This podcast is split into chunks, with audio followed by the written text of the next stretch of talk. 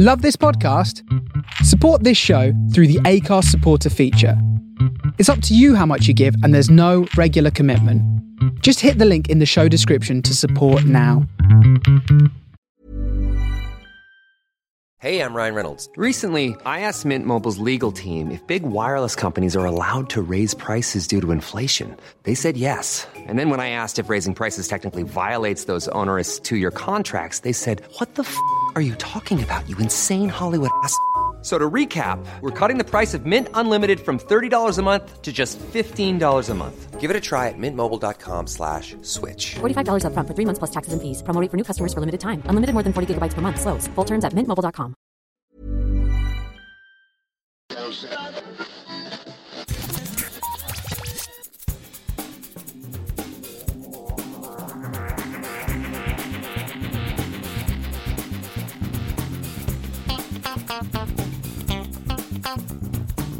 Hello and welcome to another Geektown Behind the Scenes podcast. I'm your host, Dave Elliott, and we're back this week chatting to one of not only my favorite composers, but one of my favorite people that I love talking to, Mr. Phil Eisler. For those of you that don't know Phil, we've spoken to him uh, five times. This will actually be the sixth time I've interviewed Phil. He is the composer behind shows such as Revenge, Unreal, Dietland. He did the recent Netflix series What If. He also did all the music for Empire as well. He's a film and TV composer. His movies have included things such as the Chips film, working with Dax Shepard, To the Bone, which was the brilliant Marti Noxon's directorial debut. He's worked multiple times with Melissa McCarthy and her husband Ben Falcone on the movie Life of the Party and their upcoming film Super Intelligence. They're doing another one as well. He's also quite active with his support uh, against uh, gun violence in the US, uh, particularly the school gun violence. He's done music for a couple of documentaries for that. Uh, one of them being Newtown, which is a heartbreaking and brilliant documentary, and uh, more recently one called Us Kids as well, uh, which was to do with the Parkland kids and um, you know just the the whole issue in general. He started off his career playing guitar for Robbie Williams and has actually written a, a number of songs for Robbie. Uh, one of those was quite recently, so we do discuss a little bit about that. We talk about his new TV and film work. So there's a bunch of new projects he's working on. He is one of the hardest working people in Hollywood right now. He had time to fit in a symphony which he wrote for Sarah Chang, who's an incredible violinist, and uh, we talk a bit about his inspiration behind writing that. Uh, we also joke a little bit about his uh, friend and fellow composer Nathan Barr because uh, him and Nate we've had on the show probably the most amount of times out of any composer. Uh, Phil is still ahead right now, but they did work together on a project called Silent Movies Live, which was at Nate's studio. Uh, Nate, if you've not heard his interviews, he rescued this big Wurlitzer organ from Fox and he built like an entire studio around it. So we talk a little bit about, we were joking about that. Just a little language warning in this. You know, quite often I will take all the swearing out of these podcasts, but it, sort of ruins the flow a bit for this. So uh, there are some f bombs in here, just so you're aware. If you're listening with young kids and don't want to hear the language, there are a few f bombs in here, entirely appropriate to uh, the points he uses it. But just wanted to make you aware of that, just in case you've got small children around you, you don't want to hear the language. As I said, this is the sixth time we'll be speaking to Phil. He's lovely, he's brilliant. I actually did this interview in person. I went to his studio in LA to sit down and chat with him. Um, I should also mention was in the middle of getting over a cold at the time. Uh, I had a very sore throat, so uh, if I sound a bit croaky, that's why. It was a lovely, lovely conversation. Every time we've tried to set this up previously, we've kind of missed each other, and I've been there and he hasn't, or you know, well, he's just been too busy, or so. Um, it's lovely to finally manage to sit down and chat with him. Uh, here is the interview with Phil Eisler.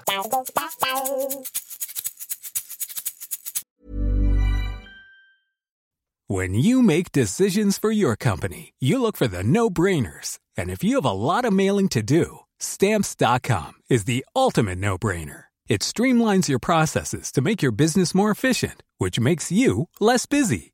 Mail checks, invoices, legal documents, and everything you need to keep your business running with stamps.com.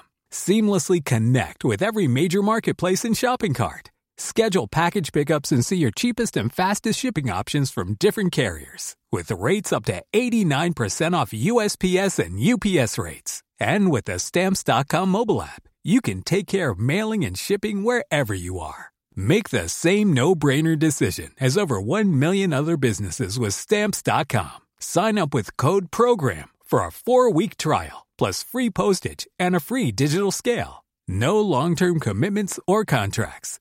That's stamps.com. Code program. Well, it's nice to actually be able to sit and talk to you in person. Right. So yeah, we're usually on the on the the, uh, the business end of a Skype call somewhere. Yes, usually. I'm somewhere in the UK. Although, as I walked into the lot, it started raining. I think they knew two English people were meeting. it started raining outside. The old, the old fucking LA LA weather jokes. Yeah. Um, yeah. So, yeah, so, um, yeah, 20, 2017 was the last time we actually spoke. It's been a while. Was it that long ago? Yeah. Blimey! I tell you what, I lose all perspective of time. I know, It's yeah. Stuck in your little bunker. That's what it. Um, so yeah, it was. I think you just done to the bone. Um, Right. Just gone to Sundance, actually. Um, yeah. yeah, yeah, probably. And uh, Well, history just- repeating in itself. Fact, you, you literally you just had the uh, your second kid.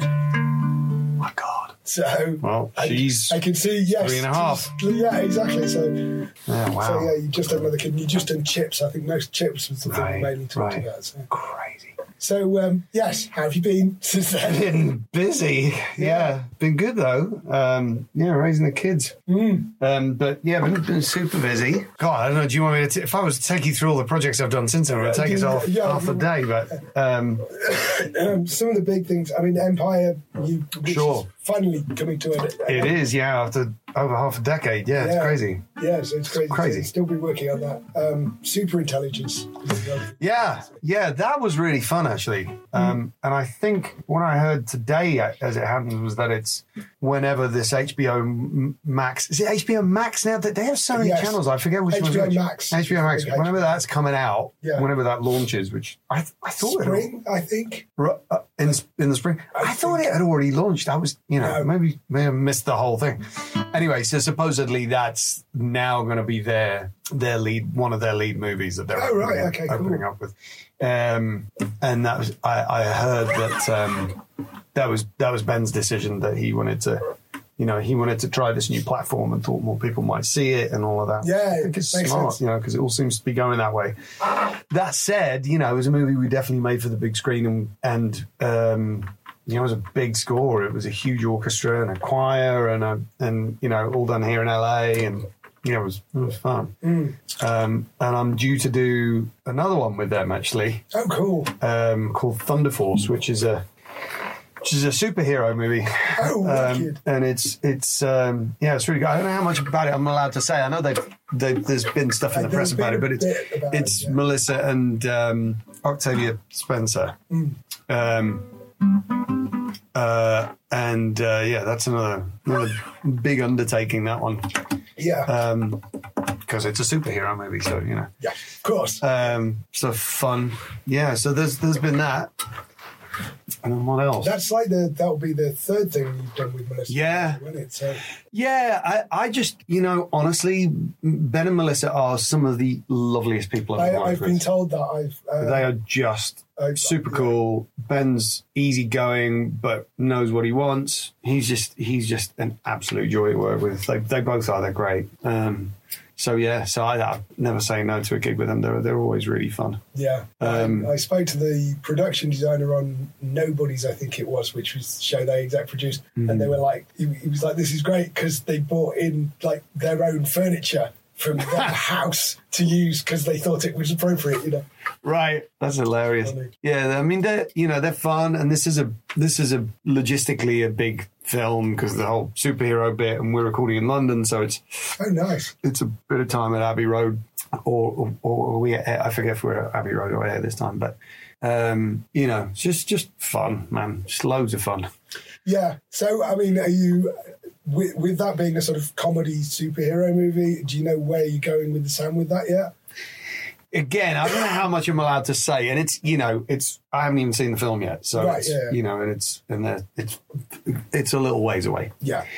But um, uh, you know, I have a few ideas from reading the script. But I, I sort of most of my Most of my movies, even if see, because movies these days, very rare that you get a locked movie and you're just on. I, I've Yeah. haven't done one like that since I don't know how long ago, and the, and those were indie movies anyway. Um, I don't think I've ever been on a studio movie that's actually been locked until it was until it was in the theater, pretty much. Right, yeah. Um, so, you know, my involvement usually starts with either reading a script or having a conversation with the director about what they want their film to be, because that's almost a better, it's, it gives me a better idea than just reading the script. Reading the script is fine and, you know, you want to know what the actual story is, but I could imagine one movie and he could be imagining entirely a different film. So it's, it sort of makes more sense for me to have a conversation with them about where they see their movie going Yeah. and then, you know, I'll start coming up with some ideas and stuff.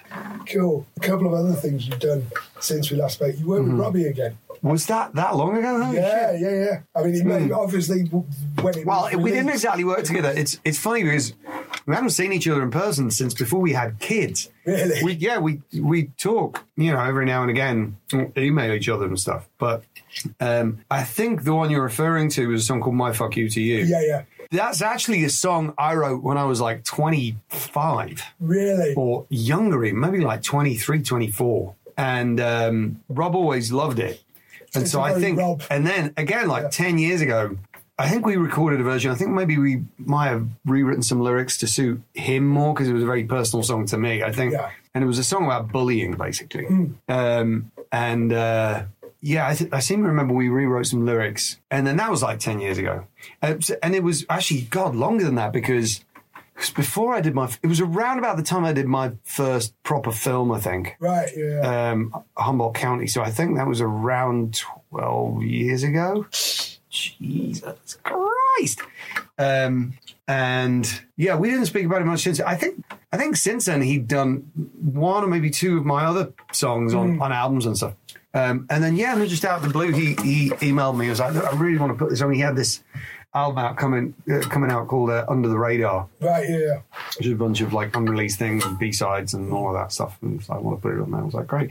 And then sort of out of nowhere, someone sent me, he, he shot a video for it, Yeah. um, which was, you know, was the highest compliment, really, you know. And I love Rob to bits. He's, he's uh, you know, someone you spend that much time on the road with Yeah. is like family, basically. Yeah, so even though we haven't seen each other, it's he's sort of one of those.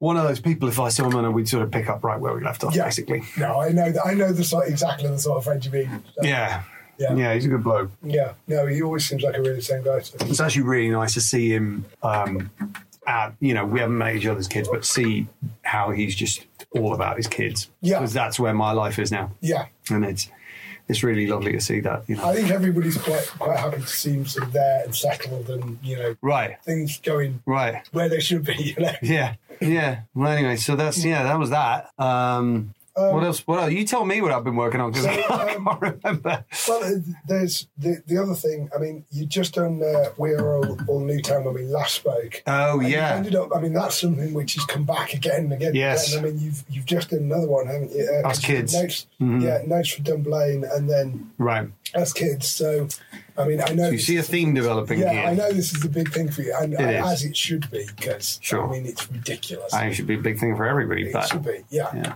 Um, so, um, is is this dealing with the same people? Is this the same? It's not dealing with the same people. It's it's dealing with, and it's a very different movie to Newtown. Um, it's dealing with ultimately the kids, uh, not only the kids from the Parkland shooting, but the, but the survivors of the Parkland shooting who then went on, if you remember, a sort of a nationwide bus tour, Yeah, yeah, and they really were very instrumental in flipping the House uh, towards the Democrat side yes, and uh, it wasn't just the kids fr- from Parkland. They, I think, started it, the March for Our Lives movement, but it became kids who were, you know, from inner city gang neighborhoods, from you know shootings all over the country. Of you know, it was like a coalition of kids who were just coming of age voting wise Right, yeah, yeah. and uh, you know they did incredible stuff. So it's actually, I mean, obviously it's heartbreaking um, and it's sad, but the, but it was also incredibly hopeful. Yes. And then you know I just met all those kids at Sundance, and the sense of right, we're gonna fucking go and do something is palpable. It's pretty incredible, and. Um, you know, it gives me a lot of hope. Even kind of vaguely gives me some hope for this election, although, you know, I Well, wouldn't get my hopes up too much. yeah, but yeah. but it's, you know, there's a lot of kids there that weren't of voting age No. when Trump came in and now are. Mm. And I think I think they're not alone, you know. No. Um, what happens there remains to be seen. But I, I, I do re- really believe in those kids, not just sort of when they get old enough to vote, which most of them are now, but also when they get old enough to run for office, because I believe some a them, number yeah, of them will. of them really and I think phenomenal. a number of them successfully. Yeah. They're in, an incredibly compelling bunch, Mm. and they're like a little band. You know, they've been on the road together, and it's it's Yeah. it's pretty incredible. But they're very different movies. You know, Newtown was sort of deliberately not a political movie. It was a, a study in grief. yes. A really tough thing to watch, but I think really important, incredibly important. Yes.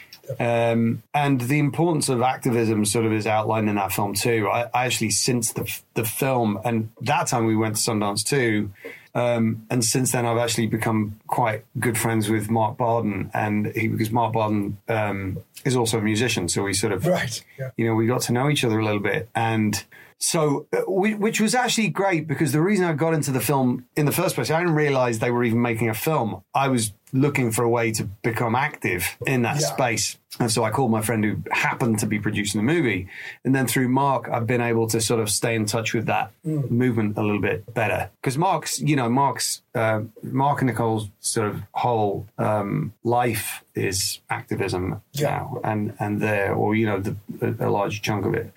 And they do incredible things that, you know, keep people safe and people don't really even know about, don't get a lot of publicity. And, and so it's great and, and heartening to see all that stuff happening behind the scenes. It doesn't really make the news. It's not, you know, it's not sparkly or sexy. It's just, mm. you know, it's like everyday work. And it makes you realize what politics in this country actually is. And it's very little to do with what you're seeing on the debate Yeah. stage or in the presidential election. Yeah. So, yeah, but it was, uh, you know, those, and, and also, um, you know, it was just an interesting, musically, it was just an interesting So when I mean, what are you doing musically for for something like that?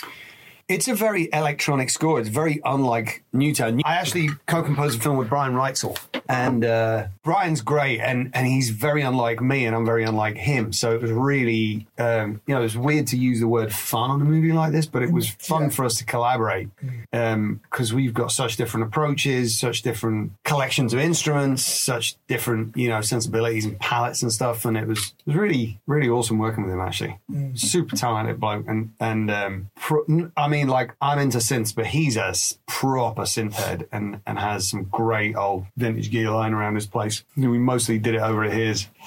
It was really. Um, it was really interesting doing it, and another breakneck project. We did the, the Yeah. whole movie in like two weeks. It was That's crazy. it was bananas. Yeah, didn't sleep. Wow. So yeah. So um, in terms of of other stuff, you did. I think you did the Titan as well. Mm-hmm. You done that. Um, so that was your first foray into kind of full blown sci-fi, wasn't it? Yeah, it was, and I and I loved it. But again, you know, for me, everything is about the story, and and it just happened to be a really great script. And you know, one of the producers uh, is a good friend of mine, and also co-wrote the script. Right. Incredibly talented writer, a guy called Arash Amel, really, really amazing writer, and um, had done a couple of passes through the script, I think. And he he kind of uh, got me involved with it, and it, yeah, it was really fun to do because that was you know that was getting to use all my synth powers, but also and then do orchestra at Abbey Road, and you know it was yeah, it was really great fun to work on. Really great fun to work on, and that's that we got that album out, and that's a score I'm really proud of. It's it was really uh, that that one felt felt like you know properly mine. So I mean, um, in terms of stuff you're doing at the moment, I know um, there's biohackers. I know you do that. How did you even know about that? know because you posted it on your Instagram. Oh, did I? Yeah.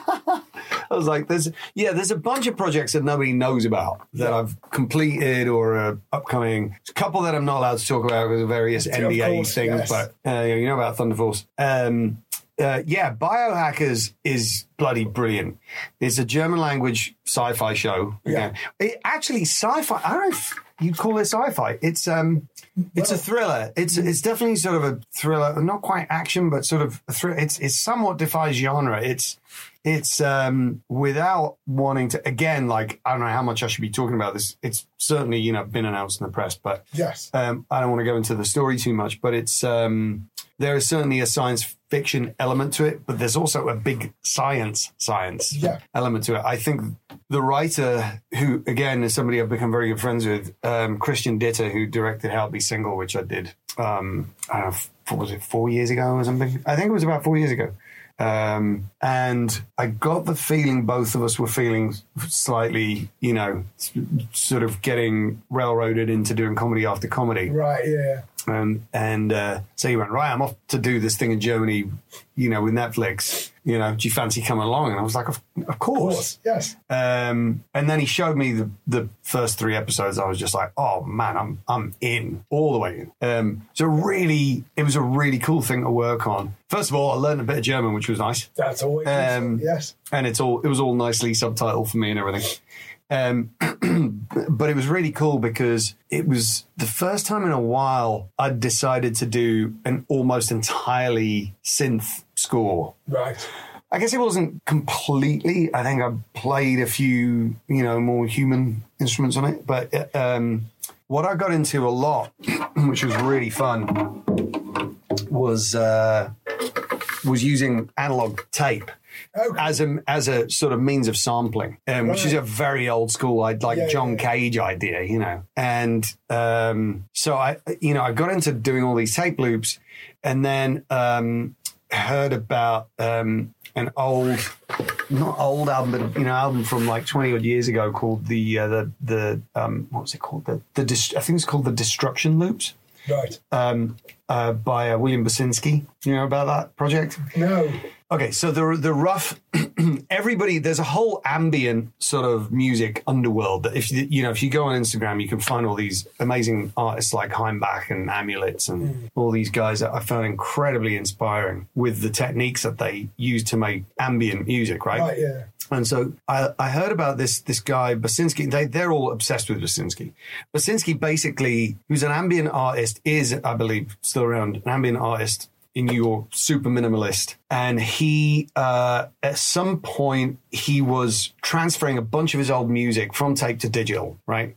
And somehow didn't realize that the tape, that the tape loops hadn't been stored correctly and all the oxide was starting to fall off the tape. So as the tape loops were going round and round and round and recording, the tape started to disintegrate. Literally on the tape machine, the oxide started to peel off and Yeah, just yeah. fall on the floor. And as it went on, the music just got destroyed. Uh, But he's recording all of this, right? Yeah. Yeah. Yeah. So you had this incredible sound of this very simple musical loop just starting to disintegrate. And I heard it and was like, oh, oh my God, what a what an incredible sound. It sounded like a memory. It sounded like uh, Right. Yeah. but the, but the, the, I mean, the other notable thing, and I think the reason that project became very famous, the reason he's so well known for it, is because he lived in Brooklyn, right opposite the World Trade Center, and he literally finished doing it the night before the planes hit the Twin Towers. And I think it was originally released as a tribute to the victims of 9 Yeah. 11. Yeah. Yeah. So, so anyway, so I heard about that, and then I, I started thinking about, well, I wonder how I could recreate that sound. And so I bought loads of old tape machines, old Nagras and things that they used to use for movie sound, and Yeah. and then you know cheap, shitty ones that you, you'd have seen in somebody's living room in the seventies and eighties, Yeah. and you know quarter inch, half inch. Um, uh, cassettes, you know, I've, I had four track machines that I haven't seen since I was a kid, Yeah, you know, yeah, in yeah. school. Um, I've found there's there's a, again there's a whole like netherworld of people on on Instagram that make shit like this. Right. This is an Ond Magnetique, which is basically an old very speed Walkman, and this thing which this guy made. I f- you know I should give him the credit. I forget what his name is or the name of the company is, but the the instrument's called the Ond Magnetique, like the Ond Mark um, and uh, these buttons basically all control the speed of whatever loop you have playing on that cassette. So you can play a melody, you can tune it, and you can literally Right. play a melody off this cassette. That's crazy. And then I found um, that this guy Hainbach, who's this incredible ambient artist in Germany, had had decided to do the Basinski thing as well, and was running, you know, forty feet of tape around a room over razors and barbed wire and and um, sandpaper and all kinds of shit. I was like, oh, I'm so doing that. so so I did a lot of that for biohackers. I did I would re- I would write my sketches and write my music, and a lot of it would end up getting put on tape and then just chewed up and spat out. Wow. And re-recorded back into Pro Tools Yeah, yeah. and chopped up and all kinds of stuff. So I ended up with all this really incredible ambient material that sort of formed the background of this thing. And there was something about it that was it was it wasn't really digital yet. It was uh, you know it just had a, a real tactileness to it. Um, that's not a word, but you get what I'm saying I know what you mean. you know, um, it was it just it had this really different feel to it. I don't know. It wasn't you know like a pad on a synth. It was just it was in, instantly evocative. You Yeah. know what I mean? Um, so I did a lot like that. I mean, at one point I had you know literally we just have a Nagra tank machine sitting here and a like a can of beer or something. Or tin of beans with the tape running, loop running around Right, it, yeah. and I would just use that as my sam Instead of using a sampler, I would like record a phrase onto that and then loop it and then play on top of it and everything. And a lot of that became the basis of that music. That's nuts. Um, so yeah, that was that was definitely one of my favorite projects of last year. That was really Yeah. really awesome to to work on. I, I love the fact that you know you're not using traditional instruments and you're finding stuff like this together. I've always loved stuff like that. Even when I write for orchestra, yeah, um, I've certainly done things that were purely orchestral. You know, another thing I did last year was write a violin concerto. right. Yeah. Um, but I mean, e- even there, there's an air raid siren in it. I've, you know, I always there is. there's there's something because of course there is because it's me. yes. I, I always get tempted to experiment, and I always want to find something for a movie that that wasn't there before to mess with. You know, mm. it, it has been. I mean, funnily enough, Super Intelligence was actually pretty much pure orchestra and choir, and that was actually fun and liberating in its own way because it was like, no, we're gonna make this as old school as possible. We did very, very little, you know, almost no click tracks. It was all live. And we wanted to do it like, you know, like a much more old school score. But for the most part, I love designing a whole world. You know, the, I like the idea of building a world Yeah. for a movie because that's what movie makers, directors Yeah. are essentially doing. Um, so I, I, I love for there to be a real sense of that in the sonic side of it too. Yeah, no, I, I love things like that. Uh, you know, as, as you know, talked to Nate Barr quite a lot, and the, Right. just the stupid things that he. Kind of, Oh yeah, yeah. We all go to these insane lengths. Yeah. yeah, you know, Nate and his bone trumpets and the the Wurlitzer and all that. Although he did make me laugh. He was like, "If you hire me now, you're getting a fucking organ, all right? I know. Do you realise how much money this shit costs? I- You're getting an organ. Yeah, There's going to be organ in your said somewhere. You might not know it, but there's going to be organ in your score. Yeah, no, no, I said that to him when when he finished it. I interviewed him just before he finished it, before he'd actually Mm-hmm. of started. Uh, and I was like, "You're go- that's going to be in everything now." And he's like, "Maybe." Well, we, we did a really fun project over there. Actually, we Right, we yeah. did. Did you? Uh, I don't know if you, your research has led you to Silent Movies Live, um, oh yes, I saw you do that. Yeah, yeah, yeah. Yeah, so Silent Movies Live was an incredible thing that, you know, I think will take on more of a life of its own as it goes on. But um, a few years back, I studied with um, Dave Newman and uh, uh, for conducting. Right, yeah. And his co-teacher in that course was a guy called Angel Velez, who I'm now very good friends with, and who started this thing called Silent Movies Live, which was um, to raise money for education through Music LA. And basically, you know, me and a handful of other composers, we went and rescored some old silent movies. So I got to rescore, you know, that famous Odessa step sequence from Battleship Potemkin. Right, yeah, yeah. And um, which, by the way, is fucking horrific. Have you seen that lately? No, no, I haven't seen it. Good God, you remember it from film school, but you know, Mm. and you know, something that got jammed down your throat at school. So everybody was like, "Oh God, Eisenstein, talk to me about montage, yawn." Mm. But as, aside from being, you know, pioneering and masterful and all the other stuff, it is absolutely horrific to watch, especially if you take off, you know, whatever tinkly old timey score they've happened to superimpose on it, because there wasn't a score recorded for it, because of course it was a silent movie at Yeah. the time. You would have either a piano player or you know, an orchestra playing along with it, and it was it was commissioned by the Soviets, so they would put various different music up against it. There was, you know, Shostakovich is most famously associated with it because they would use bits of the Fifth for the, you know, every every time there was something dramatic happening, they used the beginning of the Fifth, Right, yeah. and you know, I can't remember what else they used, but but if you take off even and not calling Shostakovich old timey music, but but it's very closely associated with it. So and it's it's very uh, it's very melodramatic. You know, when you pair those two things together, which is a real lesson in music and image creating being a sort of montage of itself, because the two things have a greater effect than the sum of the parts. Yeah, yeah. Um, so you know, if you put something incredibly dramatic against something that's melodramatically acted and is already sort of hand cranked, sped up footage and stuff, it has the effect of looking slightly comical um, because it's so over the top. So when you take that music off and write completely modern score to it, something quite stripped down, holy crap, it's really quite Right. harrowing. Um, and it was it was really interesting because I didn't see people's reactions at the concerts because obviously I was conducting my Yeah. back was to the audience. But at the end of the piece, I'd turn around and people were bawling. And I was thinking, Wow. Jesus Christ. I mean, I, I sort of got that idea when I was writing it, but it, but because it was for a concert piece, I didn't really do any mock-ups. Mm. It was, you know, some piano sketches and all on paper. Yeah, yeah. So the first time I really, you know, so I got the impression that I was like, oh, this is going to be powerful, but I didn't get the idea that it was really going to, you know, bring people tears or Yeah, yeah. disgust or whatever reaction they had, you know, but people reacted pretty strongly. Yeah, it's one of those things though that when you find that out, it's like yes, right, right, right. Yeah. And then the other thing, you know, in that sphere that I did with the, the violin concerto um, Yeah, with yeah. Sarah Chang, that was a whole new experience for me and and pretty. was pretty that just a sort of?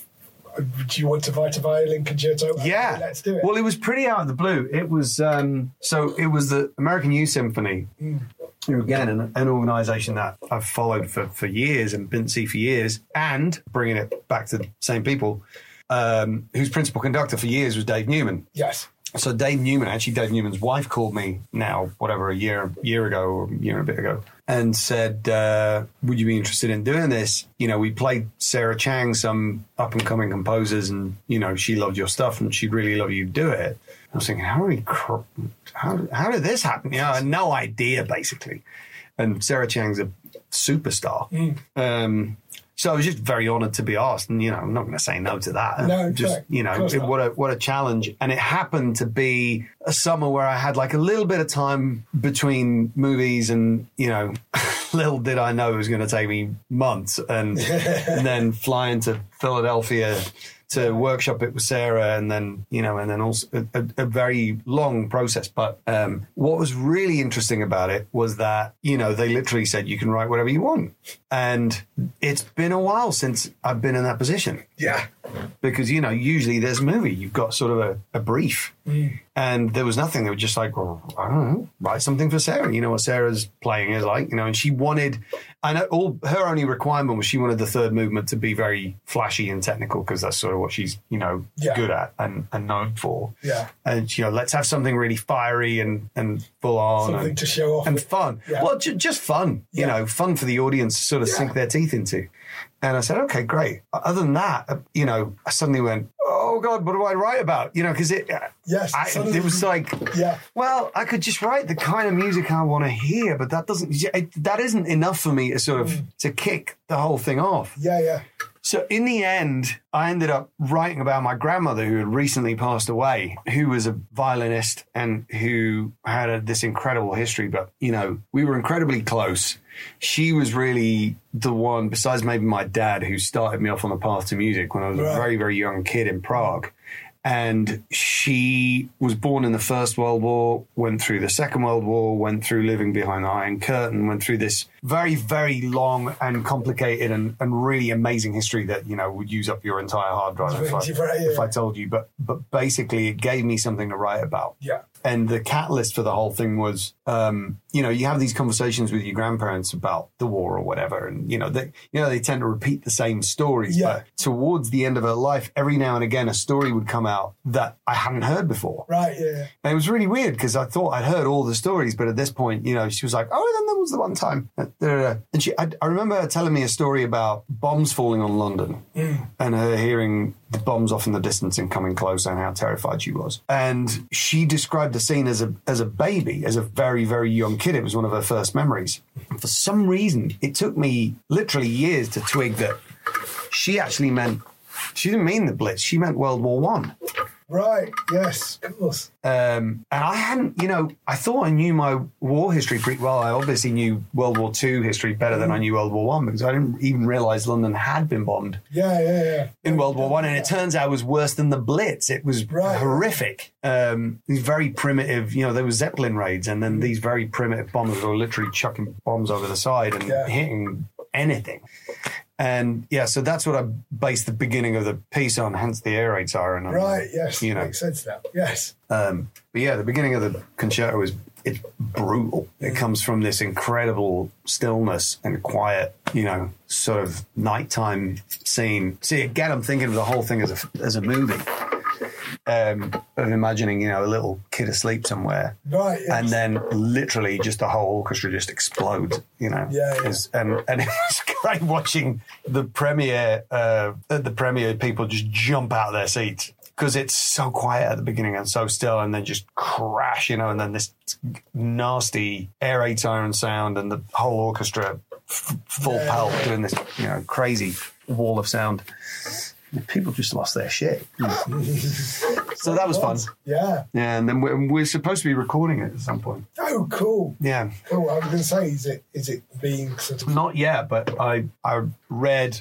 I'd I'd sort of gotten a message from Sarah at some point, and then I read somewhere she did an interview with Stradivarius magazine or the Strad or whatever it's called, Right. saying that she went to record it, and then I got a call about it recently. So when we all get a when we all get a break, we'll, Yes. I, I think we'll do that. Yeah. awesome? Awesome. So, um, in terms of other stuff at the moment, anything else you can talk about? I know there's Mm-hmm. Yeah. a bunch of things you can't, but There's a bunch of things I can't, but I just did a show called The Outer Banks. oh, cool. which is a Netflix show, um, which is a sort of a how do I describe it?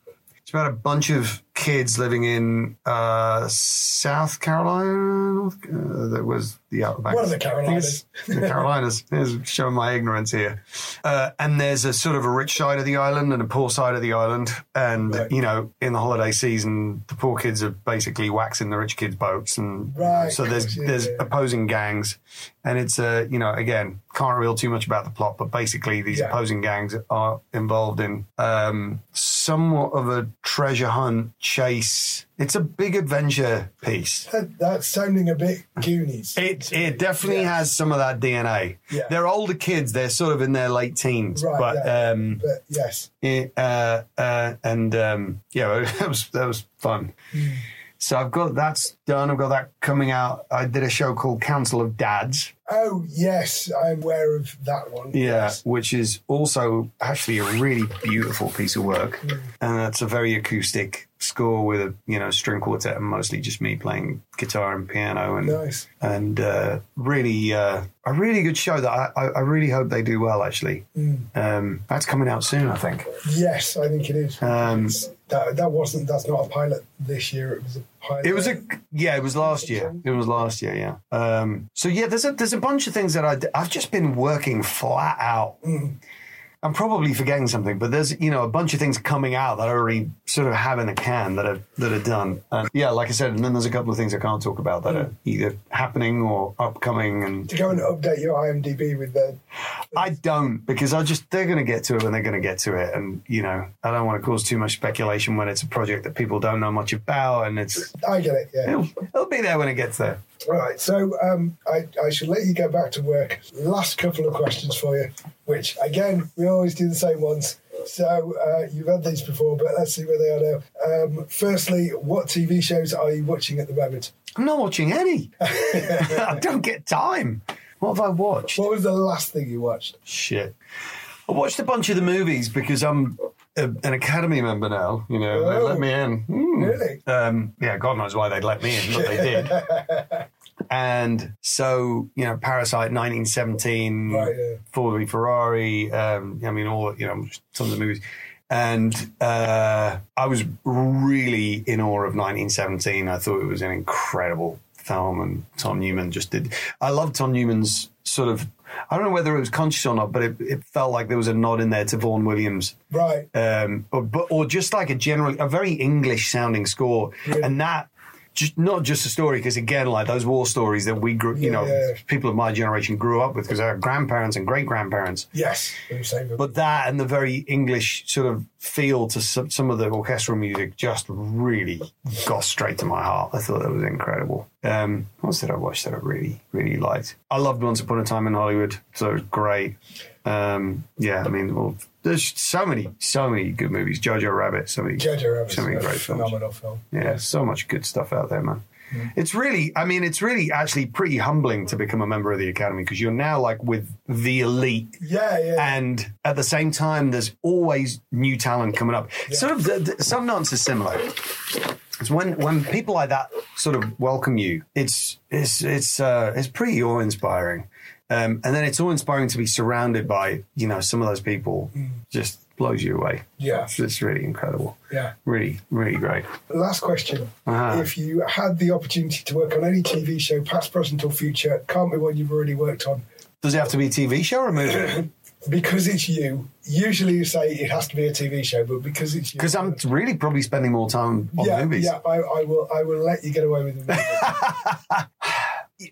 You, you know why that's a difficult question? Because the movies that I've always loved, you can't imagine them being divorced from the score. No, You no. can't imagine Apocalypse Now being divorced from the doors. You can't imagine, you know, The Godfather being d- divorced from Yeah. those themes. You can't imagine um, Taxi Driver being divorced from Bernard Herrmann. So it's really tough to sort of say if there was a film like, yeah, I mean, 1917 would be up there. Um, big war epic. the big war movies that I'm, I'm a huge war movie buff, which is funny because I'm also the big. I'm a bit of a Yeah. dichotomy. Like I'm, I'm the biggest peace hippie, you know, peace loving hippie sort of- yeah, lefty Of, of all time, and yet I'm a huge martial arts fan, huge UFC and boxing fan, um, and I love war movies, and yet.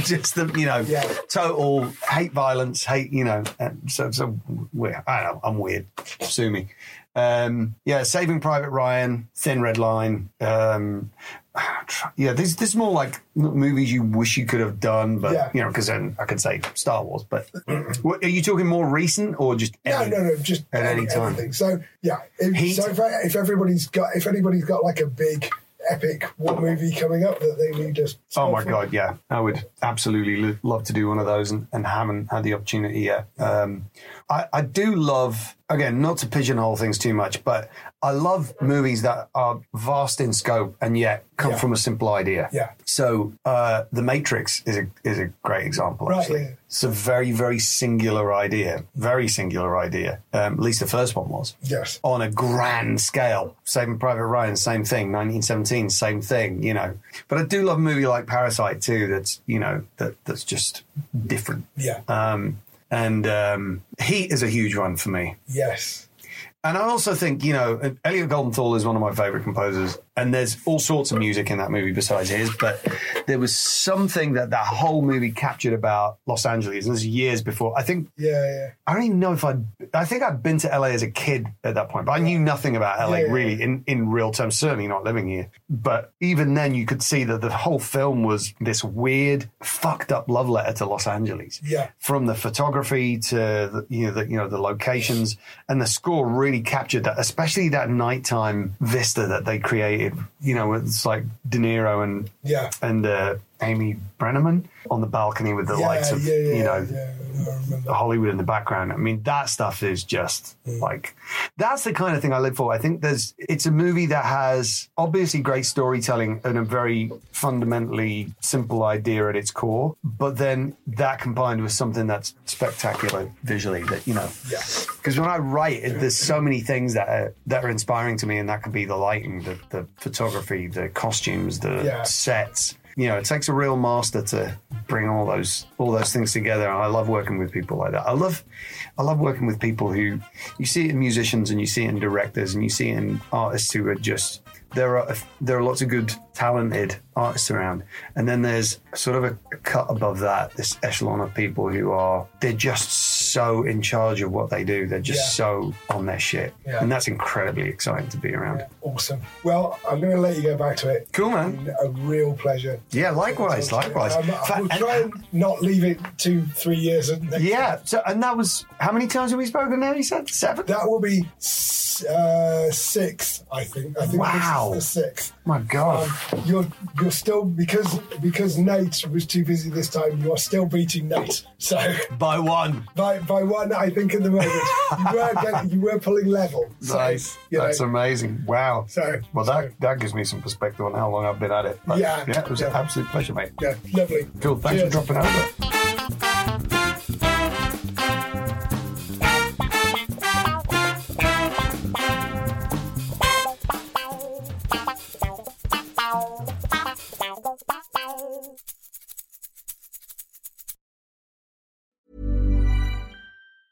Planning for your next trip? Elevate your travel style with Quince. Quince has all the jet setting essentials you'll want for your next getaway, like European linen, premium luggage options, buttery soft Italian leather bags, and so much more. And it's all priced at 50 to 80% less than similar brands. Plus, Quince only works with factories that use safe and ethical manufacturing practices. Pack your bags with high-quality essentials you'll be wearing for vacations to come with Quince. Go to quince.com slash trip for free shipping and 365-day returns.